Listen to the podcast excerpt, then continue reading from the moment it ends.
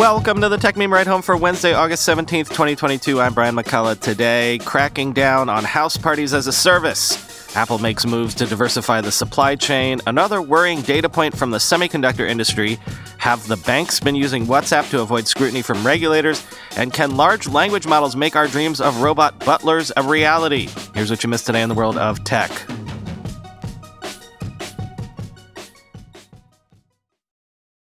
Airbnb is introducing what it calls anti party technology in the US and Canada to automatically block reservations at a high risk of leading to unauthorized house parties. Quoting Fast Company. The vacation rental company tells Fast Company the new tech is aimed at identifying, quote, potentially high risk reservations. Airbnb will be looking at factors like a user's history of positive reviews and history with the service, length of the requested booking, distance from their home to the booking, and whether it's booked for a weekend or weekday. Short term rental platforms like Airbnb and VRBO have long struggled with unauthorized parties taking place at bookings.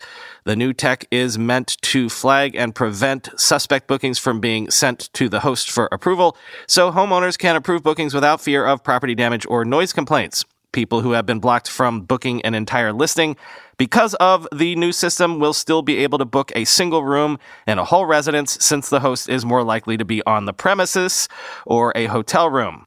Airbnb has been testing the tech in Australia since October 2021 and says it's seen a 35% drop in unauthorized parties in areas where the pilot was in effect. The safety tool has rolled out nationwide in Australia and will now be tested in the US and Canada. The latest update builds off the company's under 25 system, which blocks users under the age of 25 from booking entire properties close to where they live until they have at least three positive reviews.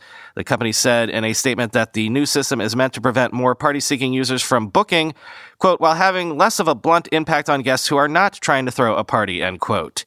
In 2019, Airbnb announced a ban on party houses, homes that are essentially listed for the sole purpose of hosting events, and announced a slew of safety features after five people were killed in a shooting that took place at an Airbnb. In August 2020, as the pandemic spread across the globe, the company enacted a full ban on parties, end quote. A couple of interesting takes on this. Johanna Boyen tweeted, quote, sounds like predictive policing for Airbnb guests very vulnerable to bias, end quote.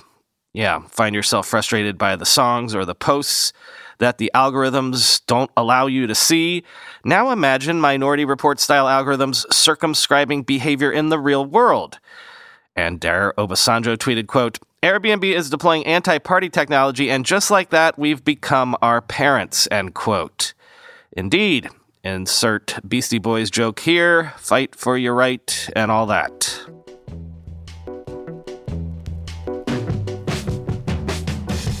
couple of stories now showing that the current tech narratives all remain unbroken this summer. As I asked Noah Smith last weekend, if there's a non zero chance that geopolitics could shut down your entire business, doesn't it behoove you to do something about it ASAP? Sources are saying that Apple is in talks with its suppliers to mass produce Apple Watch and MacBooks in Vietnam for the first time. Quoting 9 to 5 Mac. Nikkei Asia reports that Apple plans to arrange for both MacBook and Apple Watch assembly in Vietnam, with HomePod likely to follow. Apple is in talks to make Apple Watches and MacBooks in Vietnam for the first time, marking a further win for the Southeast Asian country as the U.S. tech giant looks to diversify production away from China. Apple suppliers Luxshare Precision Industry and Foxconn have started test production of the Apple Watch in northern Vietnam with the aim of producing the device outside of China for the very first time. Three people with direct knowledge of the matter told Nikkei Asia. On the MacBook front, Apple has asked suppliers to set up a test production line in Vietnam, two sources said. One of the people with direct knowledge of the situation said, quote, the components for MacBooks have become more modularized than in the past, which makes it easier to produce the laptops outside of China, end quote. Nikkei says that Apple has increased its number of Vietnamese suppliers from 14 in 2018 to at least 22 today. Difficulties do still remain. Sources suggest that MacBook assembly costs are higher in Vietnam than China, and Apple Watch assembly is technically challenging due to the need to squeeze so many components into such a small and packed space. But the country's tech sector is working on improving its capabilities, motivated not just by Apple, but also by other tech giants seeking to move production there for similar reasons. Amazon, Dell, and Google have all set up production in Vietnam, says the report. End quote.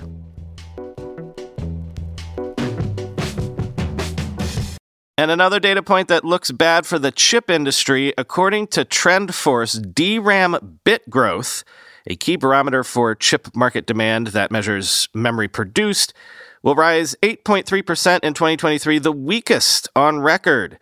Quoting Bloomberg, Memory chips are among the most vulnerable segments in the $500 billion semiconductor market to global economic performance. And Samsung and SK Hynix sales of dynamic random access memory, or DRAM, a chip that holds bits of data, are central to Korean trade. Next year, demand for DRAM is likely to rise 8.3%, the weakest bit growth on record says tech researcher TrendForce, which sees supply climbing 14.1%.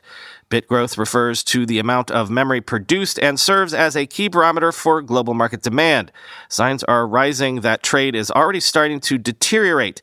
Korea's technology exports slipped in July for the first time in more than two years, with memory chips leading the falls. Semiconductor inventories piled up in June at the fastest pace in more than six years. Samsung and SK Hynix control roughly two thirds of the global memory market, meaning they have the power to narrow the gap between supply and demand. Memory is loosely tied to other types of semiconductors built by firms such as TSMC that provides chips in iPhones and Nvidia, whose graphics cards are used in everything from games to crypto mining and artificial intelligence, end quote.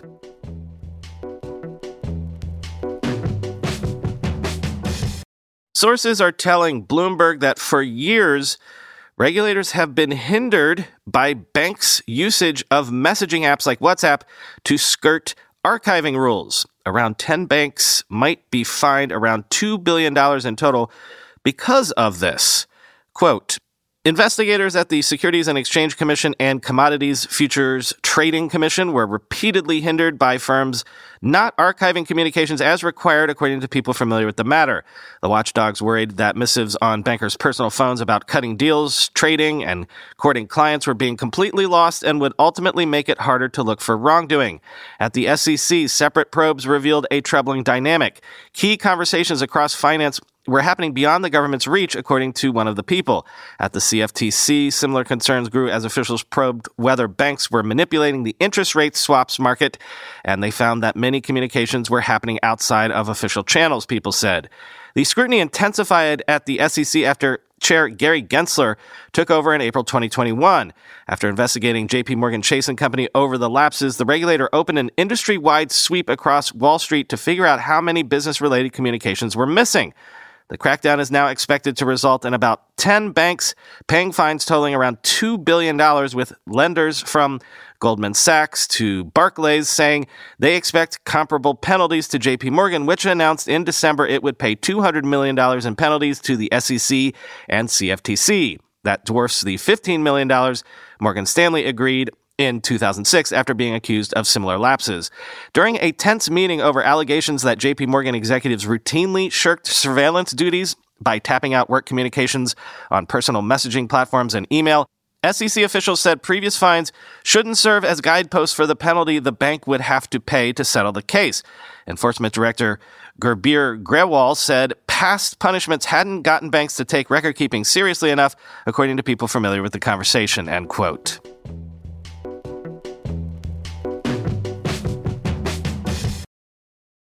Amazon has apparently begun telling merchants using Fulfillment by Amazon to pay a fee of 35 cents per item sold in the US and Canada beginning October 15th and lasting through January 22nd. Amazon is citing rising expenses, but this is the first time ever that they've jacked up prices around the key holiday sales season. Quoting CNBC, the holiday fee comes on top of existing charges that sellers pay for using FBA services those costs vary depending on an item's size, category, and weight.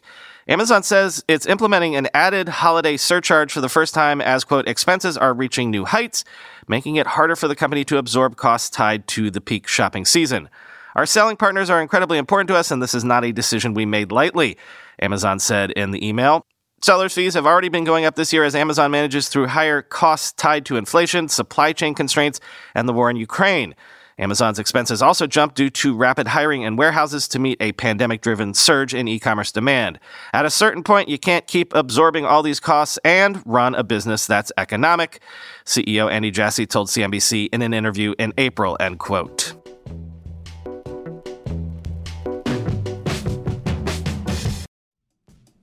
When you go through airport security, there's one line where the TSA agent checks your ID and another line where a machine scans your bag. The same thing happens in enterprise security, but instead of passengers and luggage, it's end users and their devices.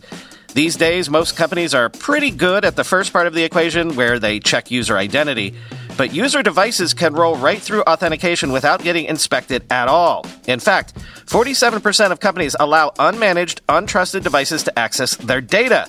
That means an employee can log in from a laptop that has its firewall turned off and hasn't been updated in six months, or worse, that laptop might belong to a bad actor using employee credentials.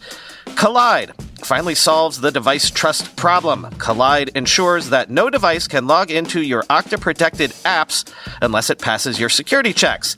Plus, you can use Kolide on devices without MDM, like your Linux fleet, contractor devices, and every BYOD phone and laptop in your company. Visit kolide.com slash ride to watch a demo and see how it all works. That's K-O-L-I-D-E dot com slash ride, kolide.com slash ride. With everybody fighting for attention, how can your business stand out and connect with customers? Easy. Get Constant Contact. Constant Contact's award winning marketing platform has helped millions of small businesses stand out, stay top of mind, and see big results fast. Constant Contact makes it easy to promote your business with powerful tools like email and SMS marketing, social media posting, and even events management. With Constant Contact, you'll reach new audiences, grow your customer list, and communicate more effectively to sell more, raise more, and fast track growth. Don't know much about marketing? No sweat. Constant Contact's writing assistance tools and automation features help you say the right thing at the right time, every time. Plus, you can send with confidence knowing your emails are actually reaching your customers thanks to Constant Contact's best in class 97% deliverability rate. I use this and you should too. Tackle any challenge with Constant Contact's expert live customer support. Plus, everything's backed by their 30 day money back guarantee, so get going and start growing your business today with a free trial at constantcontact.com. Just go to constantcontact.com right now. Constant Contact, helping the small stand tall. ConstantContact.com. And Chainalysis says that so far this year, through July, crypto transaction volumes are lagging behind 2021. Illicit volumes are down 15% year over year, and legitimate volumes are down 36% year over year. Quote, Total scam revenue for 2022 currently sits at $1.6 billion, 65% lower than where it was through the end of July in 2021, and this decline appears linked to declining prices across different currencies. Since January 2022, scam revenue has fallen more or less in line with Bitcoin pricing. And as we see on the chart below, it's not just scam revenue falling, the cumulative number of individual transfers to scams so far in 2022 is the lowest it's been in the past four years. Those numbers suggest that fewer people than ever are falling for cryptocurrency scams. One reason for this could be that with asset prices falling, cryptocurrency scams, which typically present themselves as passive crypto investing opportunities with enormous promised returns, are less enticing to potential victims. We also hypothesize that new inexperienced users who are more likely to fall for scams are less prevalent in the market now that prices are declining as opposed to when prices are rising, and they're drawn in by hype and the promise of quick returns. However, no area of cryptocurrency based crime is bucking the 2022 downtrend of declining revenue like stolen funds. Through July 2022, $1.9 billion worth of cryptocurrency has been stolen in hacks of services, compared to just under $1.2 billion at the same point in 2021. Much of this can be attributed to the stunning rise of funds stolen from DeFi protocols, a trend that began in 2021. As we've covered previously, DeFi protocols are uniquely vulnerable to hacking as their open source code can be studied ad nauseum by cybercriminals looking for exploits, though this can also be helpful for security as it allows for auditing of the code. And it's possible that protocols' incentives to reach the market and grow quickly lead to lapses in security best practices, end quote.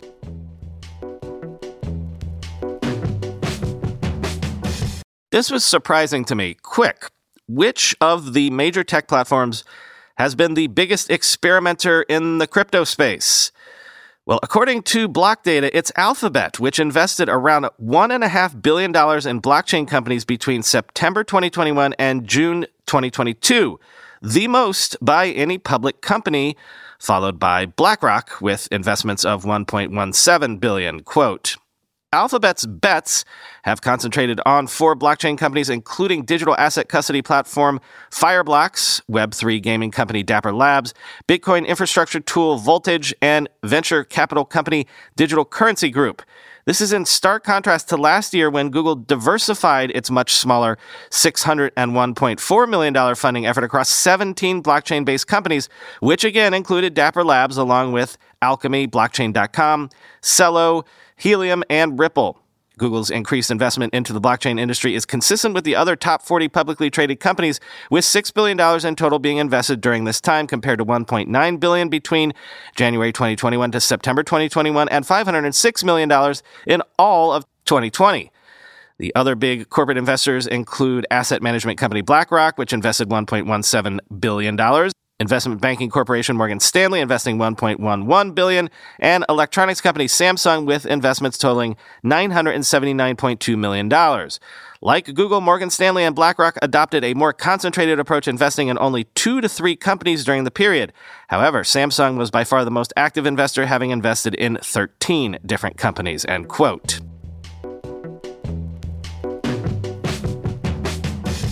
Finally, today, forget robots writing code for you or drawing pictures for you.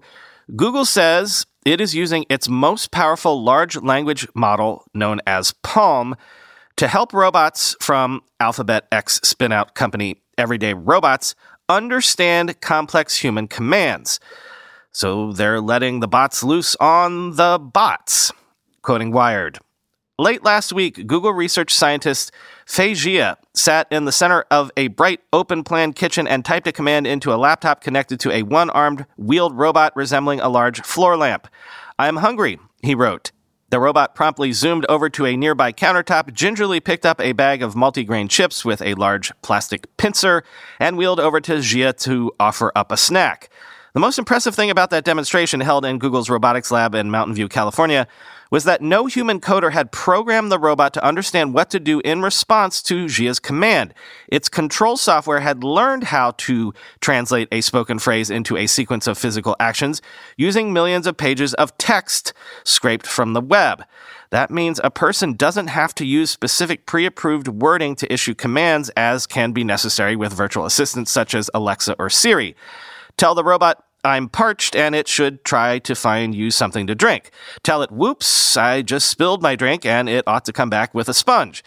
Google's demo was a step toward the long standing goal of creating robots capable of interacting with humans in complex environments.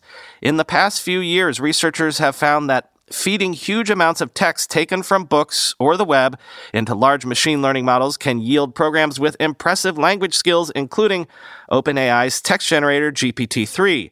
By digesting the many forms of writing online, software can pick up the ability to summarize or answer questions about text, generate coherent articles on a given subject, or even hold cogent conversations. The robot demonstrated was powered by the most powerful language model Google has announced so far, known as PaLM.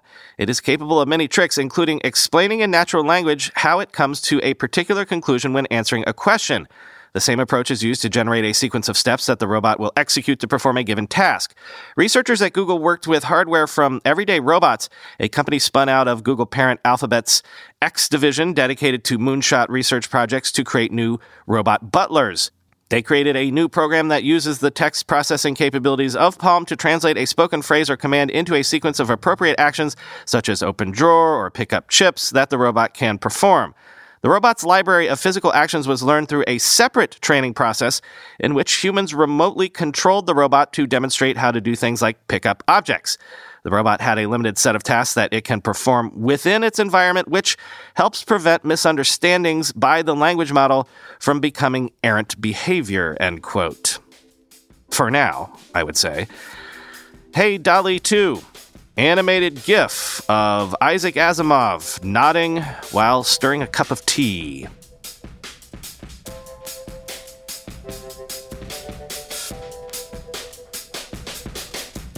We weren't able to squeeze in a kitchen table recording yesterday, but Chris Messina and his lovely partner were in town, And my wife and I had a great dinner with them in Williamsburg last night, as you might have seen on my Twitter feed. Chris and I were friendly before COVID times, but one of the best things about the last two years has been how Chris has become a truly close personal friend of mine. Appreciate you, brother. And no, it's not worth doing a segment about Elon Musk tweeting about buying Manchester United. But geez, given what he's done to Twitter, if he took over that team, maybe that's the only way things could get more dysfunctional for them. Talk to you tomorrow.